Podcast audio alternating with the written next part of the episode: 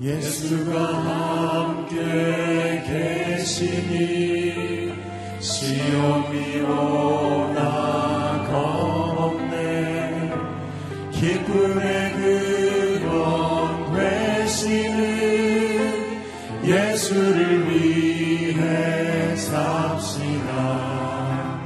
날마다 주를 섬기며 언제나 주를 기리고 그 사랑 안에 살면서 딴 길로 가지 맙시다.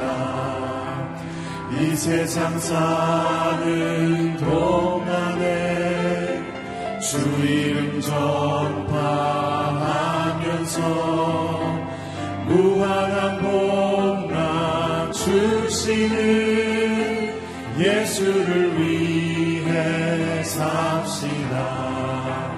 날마다 주를 섬기며 언제나 주를 기리고 그 사랑 안에 살면서 딴 길로 가지 맙시다.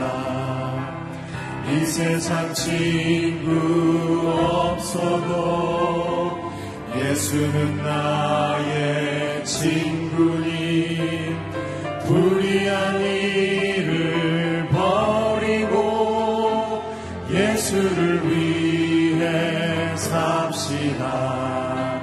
날마다 주를 섬기며 언제나 주를 기리고 그 사랑 안에 살면서 딴 길로 가지 맙시다.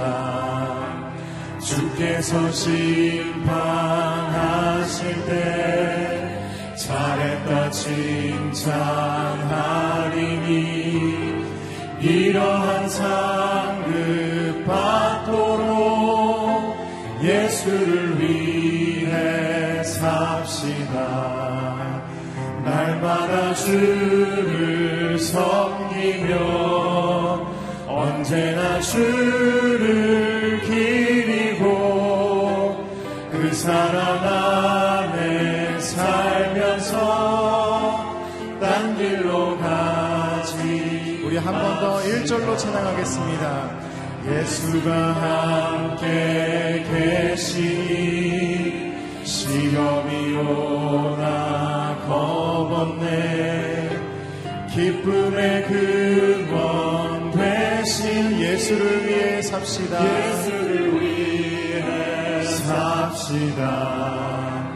날마다 주를 섬기며 언제나 주를 기리고 그 사랑 안에 살면서 딴 길로 가지 맙시다.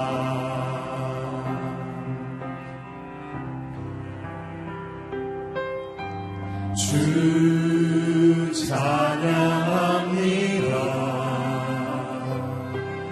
내 마음을 다해 주가 하신 놀라운 일들을 세상에 모두 전하리라. 주 찬양합니다. 내 마음을 다해 내가 주를 기뻐하며 찬양해. 할렐루야. 지극히 높으신 이름 찬양해. 할렐루야. 주 찬양합니다.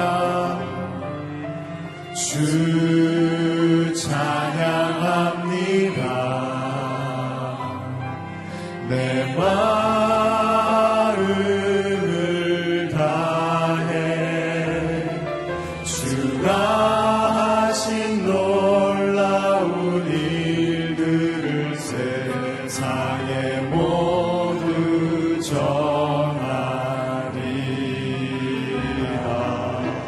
주 찬양합니다. 내 마음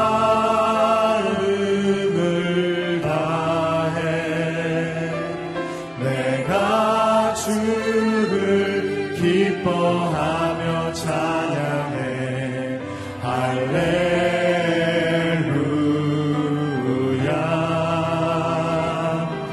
지극히 높으신 이름 찬양해. 할렐루야. 우리 한 번 더 고백하겠습니다. 주 찬양합니다. 주 찬양합니다. 내 마음을 다해 내 마음을 다해 주가 하신 놀라운 일들을 세상에 모두 전하리라. 주 찬양합니다. 내 마음을 다해 내가 주를 기뻐하며 찬양해. 할렐루야. 지극히 높으신 이름 찬양해. 할렐루야.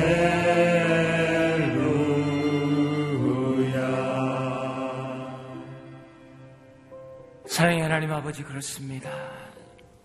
지극히 높으신 그분의 이름을 찬양하기를 원합니다. 그분의 놀라우신 일을 우리 마음 가운데 품기를 원합니다. 날마다 주를 섬기며 그, 주, 그 사랑 안에 살며 주의 길을 걷는 자 되게 하여 주시옵소서. 하나님, 이 새벽에 주님의 말씀으로 우리의 영혼을 깨우게 하여 주시고, 하나님 그 마음을 알기를 원합니다. 그 마음을 깨닫기를 원합니다. 우리의 인생의 주인이신 그분을 선포할 때마다 우리 영혼 가운데 온전한 자유와 기쁨과 감사가 넘치게 하여 주시옵소서.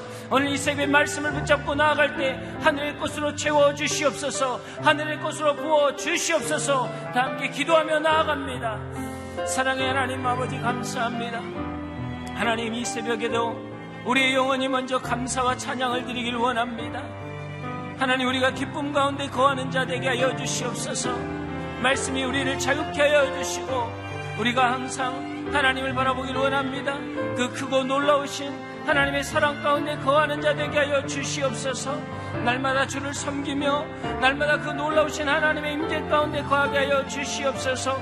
하나님, 이 새벽에도 말씀을 사모하며 나왔습니다. 이 우리 영혼이 성령의 담비를 하나님 경험하기를 원합니다. 사모하며 나왔습니다. 우리 영혼 가운데 하나님의 찬비를 허락하여 주시고, 하나님 그것을 통해서 우리가 다시 한번 일어나기를 원합니다. 다시 한번 선포하기를 원합니다.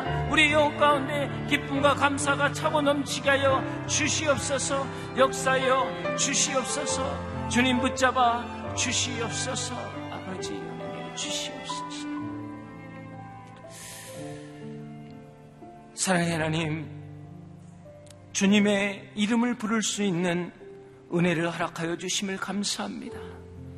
잠자고 있는 내 영혼이 생명의 말씀으로 깨어나게 하여 주시고, 닫혀있는 마음과 귀를 열어주셔서 주시는 말씀을 깨달아 삶의 양식이 되게 하여 주시고, 말씀에 합당하는 자가 되게 하여 주시고, 십자가의 사랑을 마음에 품게 하여 주시옵소서. 세상의 화려함과 부유함에 빠져있기보다 심령이 가난해져서 천국을 소유하는 자가 되기를 원합니다. 믿음의 길과 생명의 길을 걷게 하여 주시고, 삶의 기쁨과 소망이 담겨있게 하여 주시옵소서. 늘 입술로 주님을 시인하고 고백하는 삶을 살길 원합니다. 우리 안에 감사와 찬양이 넘치게 하여 주시옵소서. 주의 주됨을 선포하길 원합니다. 하나님의 나라는 말 하나님의 나라 말에 있지 않고 능력에 있다 하셨습니다. 하나님, 그 능력 붙잡고 나아간 우리 인생 되게 하여 주시옵소서. 주님 붙잡아 주시옵소서. 이 모든 말씀 예수님 이름으로 기도합니다. 아멘.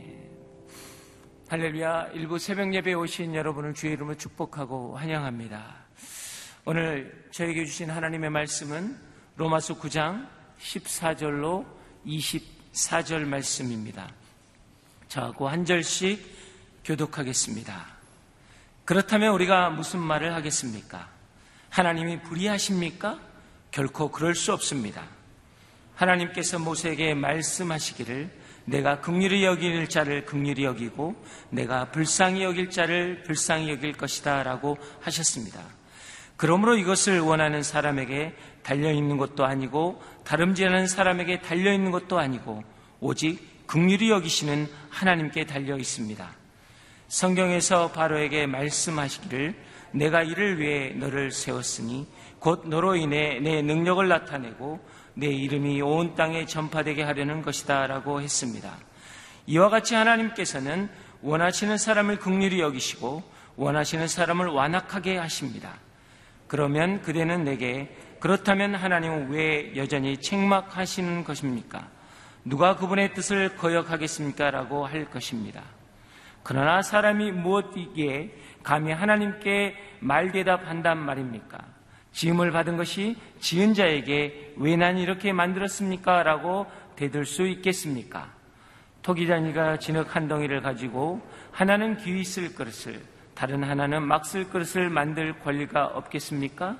만일 하나님께서 진노를 보이시고 능력을 알리시고자 멸망받도록 예비된 자들의 진, 진노의 그릇에 대해 오래 참으심으로 관용하시고 영광을 받도록 예비하신 긍휼의 그릇에 대해 그분의 영광이 풍성함을 알고자 하셨다면 어찌하겠습니까? 다 함께 읽겠습니다. 하나님께서 우리를 바로 이 그릇으로 부르셨으니 곧 유대 사람들 가운데에서뿐 아니라 이방 사람들 가운데에서도 부르셨습니다. 하나님의 택함은 완전하고 공의롭습니다라는 제목으로 이기원 목사님 말씀 증거해 주시겠습니다.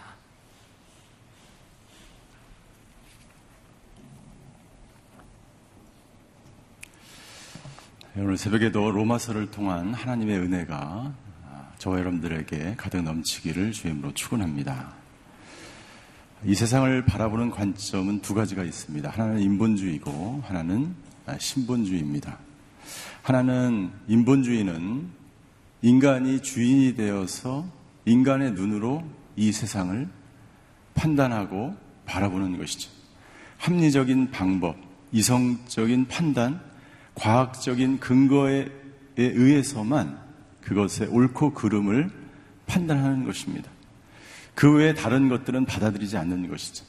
과학적으로 이해가 되지 않거나 이성적으로 어, 판단되어지지 않는 것들에 대해서는 거부하는 것이죠. 그러나 신본주의, 하나님의 눈으로 이 세상을 바라보는 것, 하나님께서 이 세상을 이끌어 가시는 것을 바라보고 그것을 인정하고 그것대로 내가 살아가도록 나를 드리는 것, 그러한 관점으로 살아가는 것이 굉장히 중요합니다. 이것은 성경을 보는 관점도 똑같습니다. 하나님께서 이 성경의 말씀을 통해서 성경에 나타난 모든 사건과 사실과 역사적인 그 모든 것들에 대해서 하나님의 관점으로, 하나님의 눈으로 하나님께서 행하시는 것들을 내가 바라보는 거예요. 그리고 받아들이는 거예요. 그것을 믿는 것입니다. 그리고 그것은 성경의 이야기일 뿐만 아니라 나의 삶 속에서도 하나님께서 역사하시는 것을 내가 믿고 받아들이는 것입니다. 그러면 우리의 믿음이 성장하는 것이죠. 하나님의 사람으로 나도 구약에 나와 있던 신약에 나와 있던 믿음의 사람들 뿐만 아니라 나도 성경에 나와 있는 그러한 한 사람으로서 믿음의 사람으로 성장해 가는 것입니다. 그러나 여러분들 이 성경을 인본주의적인 그러한 시각으로 그런 관점으로 바라보고 해석한다면 여러분들 이 성경은 나와 아무런 상관이 없게 되는 것이죠. 성경이 이해가 되지 않는 것입니다. 의심이 되는 것입니다. 이 세상은 인본주의와 신본주의가 치열하게 전쟁을 하고 있는 전쟁터와 같아요. 인본주의에 물들어 있을수록 내가 주인인 세상으로 살아가는 그러한 사람이 점점 많아질수록 여러분들 믿음이 있는 사람을 더 이상 찾아보기 힘든 그러한 시대에 우리는 살아가고 있는 것이죠. 사람들은 질문합니다. 하나님이 과연 공평한가? 인본주의적인 시각이죠. 여러분들 그렇게 질문할 수 있습니다. 예, 질문을 통해서 하나님이 누구신인지를 발견해 갈 수 있습니다. 그러나 인본주의적인 그러한 세계관에 그러한 관점에 물들어 있는 사람은 하나님을 믿지 못하기 때문에 하나님이 공평하지 않다고 생각하고 하나님은 불의하다고 생각하고 하나님은 차별한다고 생각하는 거예요. 어떻게 하나님이 그 수많은 사람을 죽일 수가 있어요? 이런 질문을 하는 것이죠. 노아 홍수를 통해서 수많은 사람을 어떻게 인간을 파리 목숨처럼 그렇게 죽일 수가 있냐 말이죠. 누구는 택하고 누구는 택하지 않을 수가 있는, 누구는 축복하시고 누구는 축복하지 않는 것이 차별적인 사랑이 아니라고 질문할 수 있습니다. 그러나 중요한 것은 그 질문을 통해서 하나님이 누구이신지를 발견해 나가는 것이 중요합니다. 로마서는 로마서는 여러분들 어떤 성도님들 자주 그런 말씀을 하세요. 아, 로마서는 큐티를 하고 읽고 아무리 해도 너무 어렵습니다. 이런 얘기를 해요. 그래서 제가 그랬어요. 우리 목사들도 어렵습니다. 로마서는요, 성경 전체의 모든 창세기부터 요한계시록까지의 말씀을 한 책으로 줄인 것이 바로 로마서입니다. 바울은 바울은 하나님의 공의에 대해서, 하나님의 선택은 완전하고 의로운 것이다라는 것을 오늘 본문의 말씀을 통해서 변증하고 있습니다. 우리 십사 절을 같이 한번 읽겠습니다. 십사 절입니다. 시작. 그렇다면 우리가 무슨 말을 하겠습니까? 하나님이 불의하십니까? 결코 그럴 수 없습니다. 이것은 어제 저희가 읽은 본문에 대한 바울의, 바울의 변증이에요. 어제 하나님의 선택에 대해서 우리가 말씀을 나눴습니다. 하나님이, 하나님의 선택한 사람들을 구원하신, 하나님이 야곱을 선택하시고 이삭을 선택하셨어요. 그리고 그들에게 복을 주시고 그들을 통해서 하나님의 나라를, 하나님의 민족을 이루어 가기를 선택하셨습니다. 그렇다면, 그렇다면 선택받지 못한 사람들에 대해서 하나님은 불의하신 게 아닌가라고 하는 바울의 질문이에요.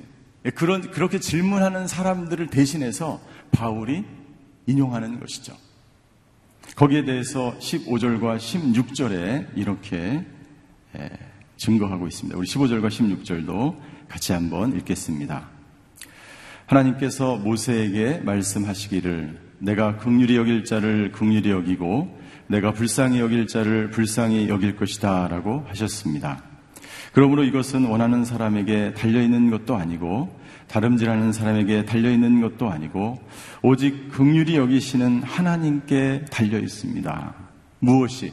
예, 선택하는 것은 하나님께 달려있다는 거예요. 선택하는 것은 하나님께 달려있다. 하나님께서 모세를 부르셨습니다. 모세가 팔십이 거의 다 돼서 떨기나무 가운데서 하나님이 나타나셔서 모세를 부르셨어요. 내가 너를 선택해서 이스라엘을 인도할 예, 지도자로 너를 택하였다. 바로에게로 가라. 그때 모세가 뭐라고 이야기합니까? 하나님 왜 제가 가야 합니까? 왜 제가 가야 합니까? 근데 하나님이 뭐라 그러세요? 모세가 가야 될 이유를 아주 구체적으로 설명하시지 않았습니다. 뭐라 그러시냐면 내가 너와 함께 하겠다는 거예요. 내가 너와 함께 하겠다. 모세가 또 질문합니다. 그들이, 내가 그들에게 가서 너희를 인도해서 이제 우리는 이 애굽을 탈출해서 하나님께서 약속하신 그 땅으로 갈 것이라고 이야기하면 그들이 이렇게 질문할 것입니다. 너를 보낸 자가 누구냐? 그때 하나님께서 뭐라고 말씀하세요?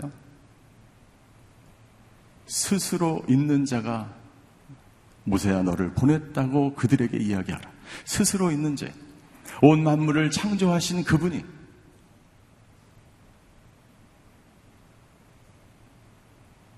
우리를 선택하신 분은 창조주 하나님이세요. 우리를 창조하신 분이 온 인간뿐만 아니라 이 지구와 이 우주를, 온 세상을 창조하신 그분이 선택할 권리가 그분에게 있는 것입니다. 하나님께서 모세에게 이렇게 말씀하십니다. 긍휼히 여길 자를 긍휼히 여기고 불쌍히 여길 자를 불쌍히 여길 것이다. 하나님은 모세를 불쌍히 여기셨어요. 그래서 여러분들 그 나일강 그 강가에서 죽어가는, 떠내려가는 그 모세를 살리셔서 하나님의 위대한 계획을 팔십 년 동안 이루신 거예요. 우리의 인생, 우리의 역사, 우리 개인적인 모든 인생을 주관하시는 분은 하나님인 줄 믿습니다. 하나님이 우리를 선택하신 거예요. 하나님이 하나님의 자녀를 선택하셔서 하나님의 나라를 이루어가세요. 그것은 하나님의 주권이에요.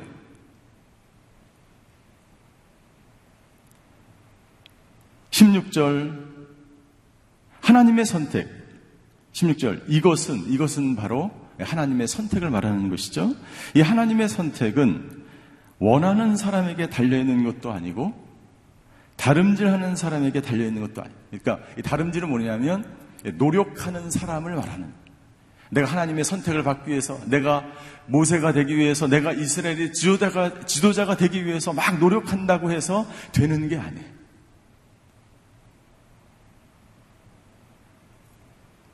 인간의 행위나 인간의 노력이나 그 어떤 것으로 되는 것이 아니라 예, 오직 긍휼히 여기시는 하나님께 달려 있다는 것이죠. 그래서 우리는 어떻게 기도해야 됩니까? 하나님, 이 민족을 긍휼히 여겨 주시옵소서. 하나님, 이 백성을 긍휼히 여겨 주시옵소서. 하나님, 우리 자녀를 긍휼히 여겨 주시옵소서. 이렇게 기도해야 돼요.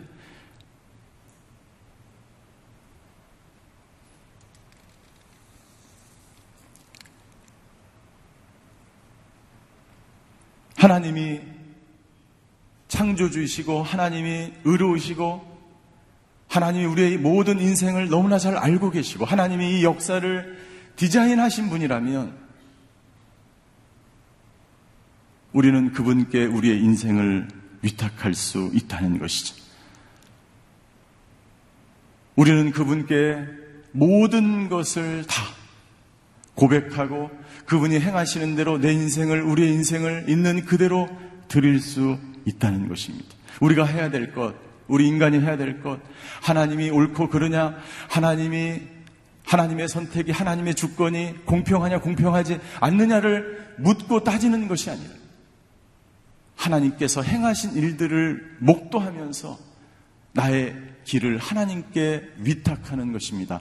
하나님을 의지하는 것입니다.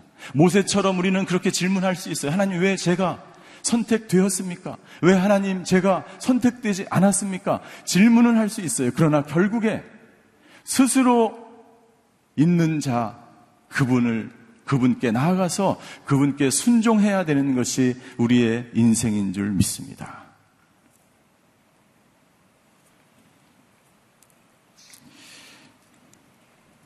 여러분들,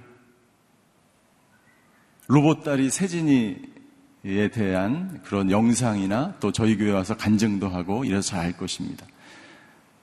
우리 세진이는, 세진이가 간증하는 것처럼 날 때부터 고아로 태어났습니다.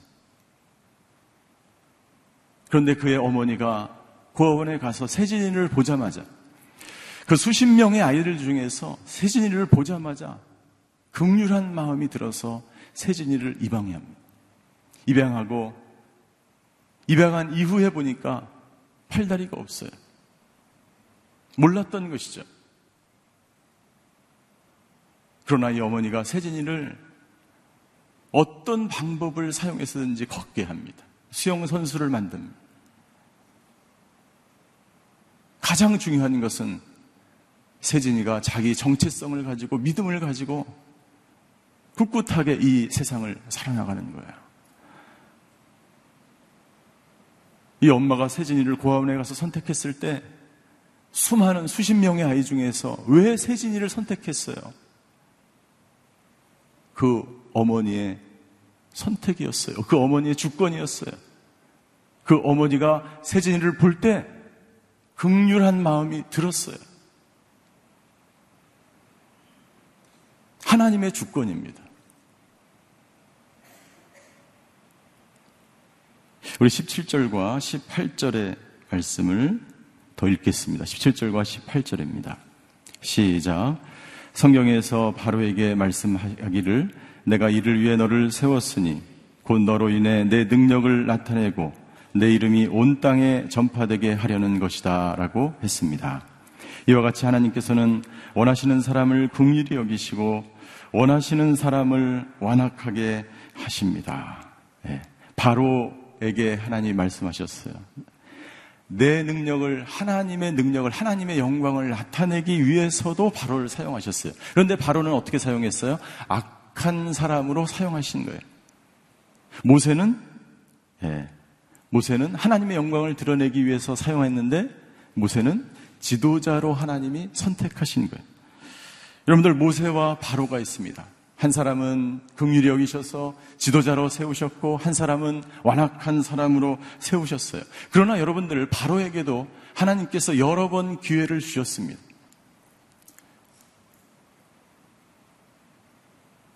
모세에게 먼저 찾아가서 내 백성을 광야로 보내라. 바로의 마음이 완악해서 그렇게 하지 않았죠. 열 가지 재앙을 내립니다. 아홉 가지 재앙, 열 가지 재앙이 내릴 때까지 완악한 바로의 마음은 돌이키지 않았어요. 회개하지 않았어요. 하나님은요, 악인들에게도 끝까지 기회를 주시는 하나님입니다. 악인도 긍휼히 여기시는 하나님입니다. 그런데 악인들은요, 돌이키지 않아요. 돌이키지 않아요. 모세는 돌이켜서 하나님의 말씀에 순종해서 애굽으로 나아갔어. 그리고 하나님의 말씀에 순종해서 이스라엘 백성들을 이끌고 광야로 나왔지. 바로에게 여러 번의 기회를 줬지만 바로는 돌이키지 않았어요. 하나님께서 원하시는 사람을 완악하게 하나님이 조종해서 악한 마음을 그 사람에게 부어주어서, 여러분들 이 성경의 출애굽기를 가만히 읽어보시면 예, 바로를 강팍하게 했다는 단어가 여러 번 등장합니다. 여러 번 등장. 하나님께서 바로를 악의적인 마음을 품고 이 사람을 지옥에 보내야 되기 때문에 악하게 계속해서 만들어 가시는 게 아니에요.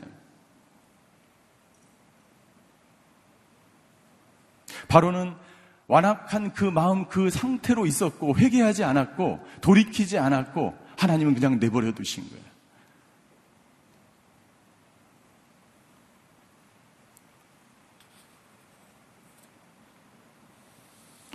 똑같은 하나님의 말씀을 들었지만 똑같은 하나님의 인도하심을 받지만 어떤 사람은 회개하고 어떤 사람은 문을 닫는 것이죠. 어떤 사람은 하나님 앞에 회개하고 나와 하나님의 쓰임받는, 선택받는 하나님의 자녀가 되지만 어떤 사람은 계속해서 완악한 마음으로 하나님을 거부하는 것이죠.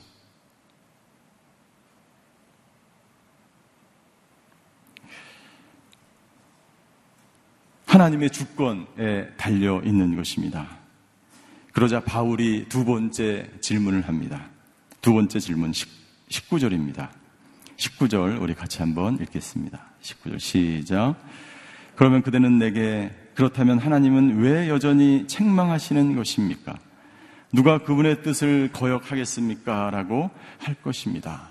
사람들이 이렇게 질문할 것이라는 거죠. 하나님의 주권이라면, 어떤 사람은 완악하게 하시고 어떤 사람은 긍휼히 여기셔서 사용하신다면, 하나님의 주권에 따라서 모든 역사가 진행되고 나의 인생도 진행된다면, 예, 하나님은 왜 여전히 책망하시는가? 이것은 무슨 말이냐면, 우리에게 무슨 잘못이 있단 말입니까? 라는 질문이에요. 하나님은 왜 여전히 책망하시고 누가 그분의 뜻을 거역하겠습니까? 라는 것은, 하나님께서는 왜 우리에게 무슨 잘못이 있다고 우리를 계속해서 심판하시고 책망하시는가? 라고 하는 반문이에요. 그럴 수 있겠죠. 여러분들, 우리가 믿음이 적을 때는 이런 질문을 할 수 있습니다. 예. 하나님께서 그렇게 위대하시고 하나님이 창조주라면 왜 죄를 만드셨을까요? 죄라는 것 자체를 없애면은, 예, 죄에 대한 문제가 사라지고 죄인은 이 세상에 없을 거 아닙니까? 라는 질문을 저도 굉장히 많이 했어요. 많이 했어요. 무화과 나무가 없었다면, 예, 죄가 이 세상에 들어오지 않았을 것 아닙니까? 하나님이 창조주라면, 우리를 사랑하신다면, 예, 죄 자체를, 무화과 나무 자체를 없애면 되지 않습니까? 라고, 선악과를 없애면 되지 않습니까? 라고 많은 질문들을 한다는 것이죠.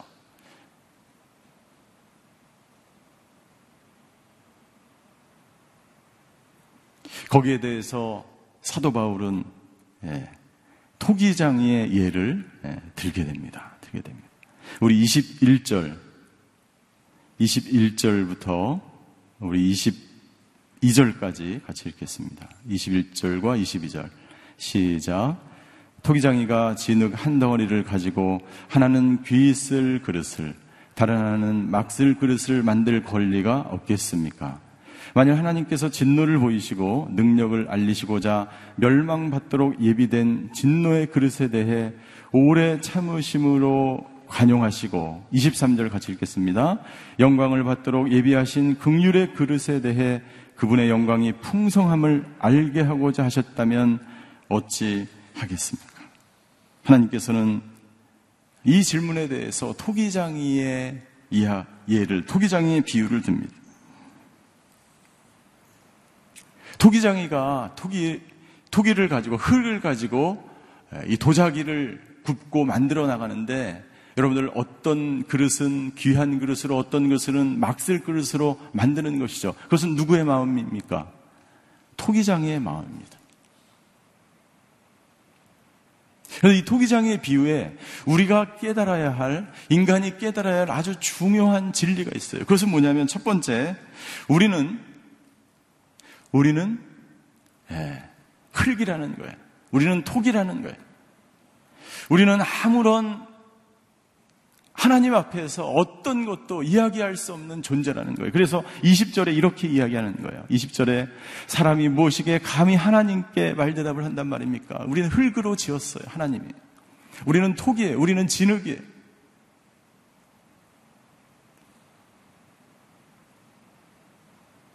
인본주의적인 생각과 이성주의와 합리주의와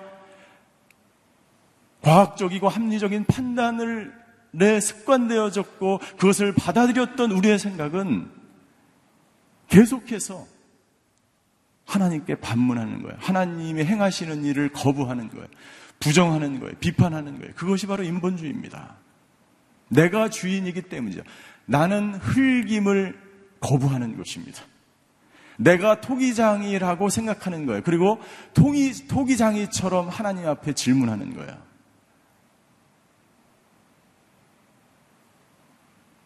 나는 질그릇이고, 나는 흙이고, 나는 먼지인 것을 하나님 앞에, 그리고 이 생을, 우리가 주어진 이 세상을 살아갈 때 정말 겸손한 마음으로 그렇게 살아갈 때, 여러분들, 우리는 하나님의 말씀에 순복하고 순종할 수밖에 없는 거예요.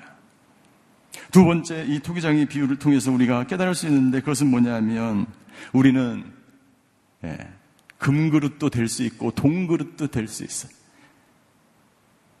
우리는 양동이가 양동이도 만들어질 수 있고, 우리는 귀한 금으로 만든 왕의 만찬에 올려가는 그릇도 될 수 있는 거예요. 어떤 그릇도 될 수 있는 거예요.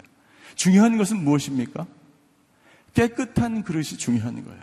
여러분들, 내가 어떤 재질로, 내가 어떤 그릇으로 명명되는가가 중요한 것이 아니라 내가 어떤 그릇이든지 내가 쓰임 받을 만한 그릇으로 준비되어 있느냐가 중요한 줄 믿습니다.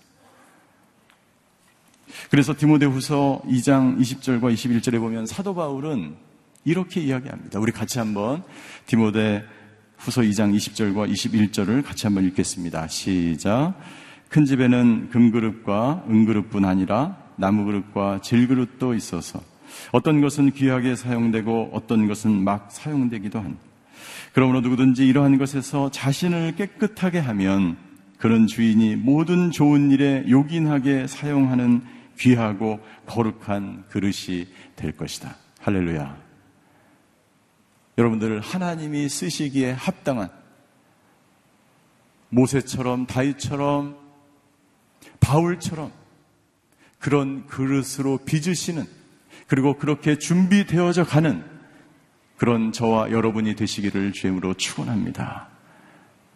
하나님이 사용하신 분은요, 하나님이 선택하신 분은 처음부터 금그릇들이 아니었어요.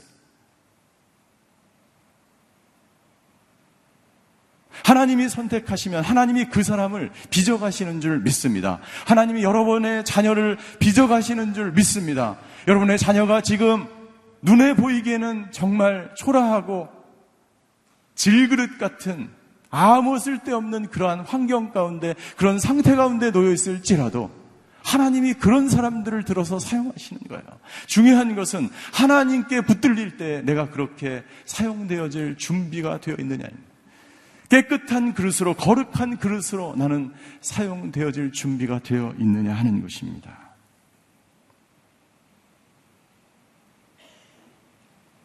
중요한 것은, 중요한 것은 내가 금그릇도 될 수 있고 질그릇도 될 수 있다는 것을 인정해야 되는 거야. 세 번째는, 세 번째는 하나님이, 하나님이 우리를 지금도 빚어가신, 빚어가신다는 사실을 깨달아야 돼. 어떻게 빚어가십니까? 어떻게? 하나님이 오랫동안 참으심으로, 참으심, 이십, 이십이 절 마지막에 보니까 진노의 그릇에 대해서는 오래 참으심으로 하나님이 우리를 빚어가심.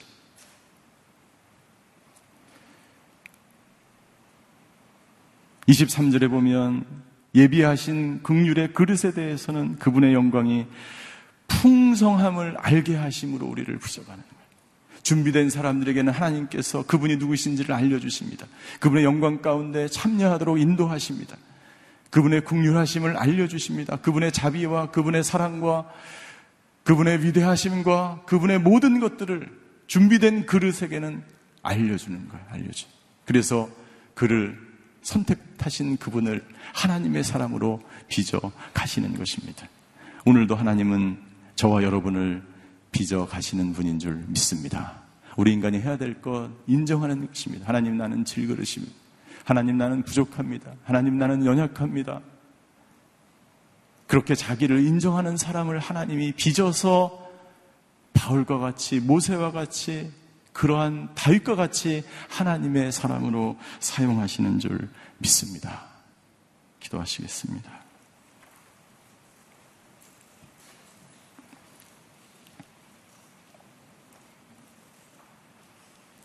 하나님의 눈으로 보면 모든 것이 이해되고 모든 것이 믿어지고 모든 것이 하나님의 손에 있음을 깨닫게 됩니다. 그러나 인간의 눈으로 보면 우리의 머리와 우리의 이성과 우리의 과학으로 보게 되면 믿을 수 없고 받아들일 수 없고 이해가 되지 않는 것입니다. 하나님, 우리의 영적인 눈이 열어지게 하여 주시옵소서. 하나님의 주권에 나를 온전히 맡기는 하루가 되게 하여 주시옵소서. 오늘도 나를 빚어가시는 그 하나님, 오늘도 우리 가정을, 우리 자녀를 빚어가시는 그 하나님의 손에 우리를 맡기며 그 위대하신 하나님을 인정하는 저희들 되게 하여 주시옵소서. 내가 주인이 되려고 하지 않고 내 인생의 주인 되신 그분께 나를 온전히 드리는 저희의 하루가 되게 하여 주시옵소서. 우리 다 같이 통성으로 기도하며 주님 앞으로 나아가시겠습니다. 사랑의 하나님, 바울을 통해서 우리에게 새로운 진리를 알려주셔서 감사합니다. 아버지, 하나님의 눈으로, 하나님의 관점으로 이 세상과 나의 인생을 돌아보게 하여 주시옵소서.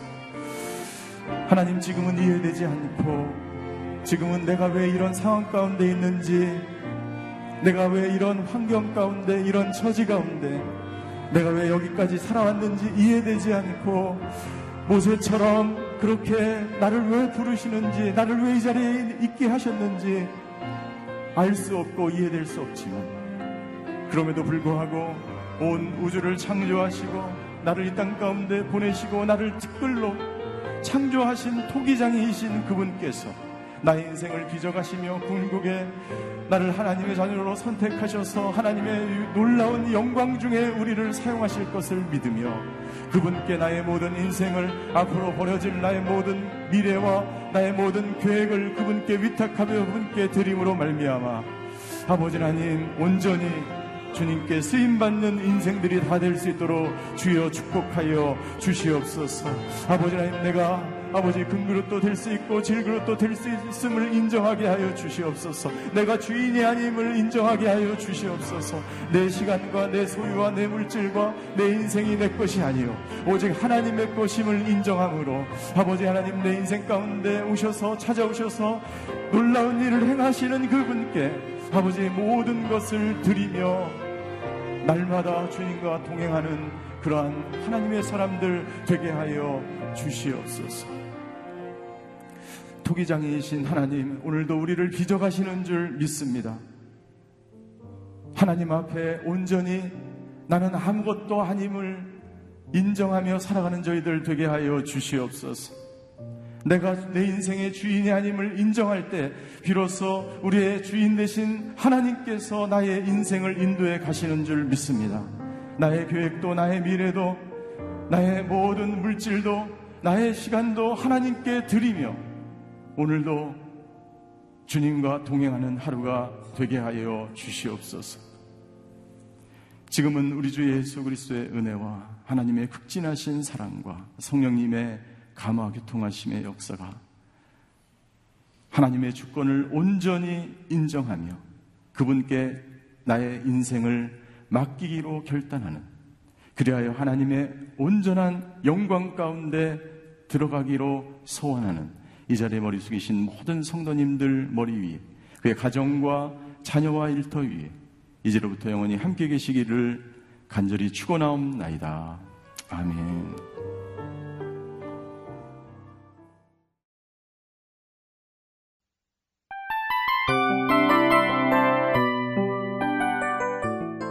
이 프로그램은 청취자 여러분의 소중한 후원으로 제작됩니다.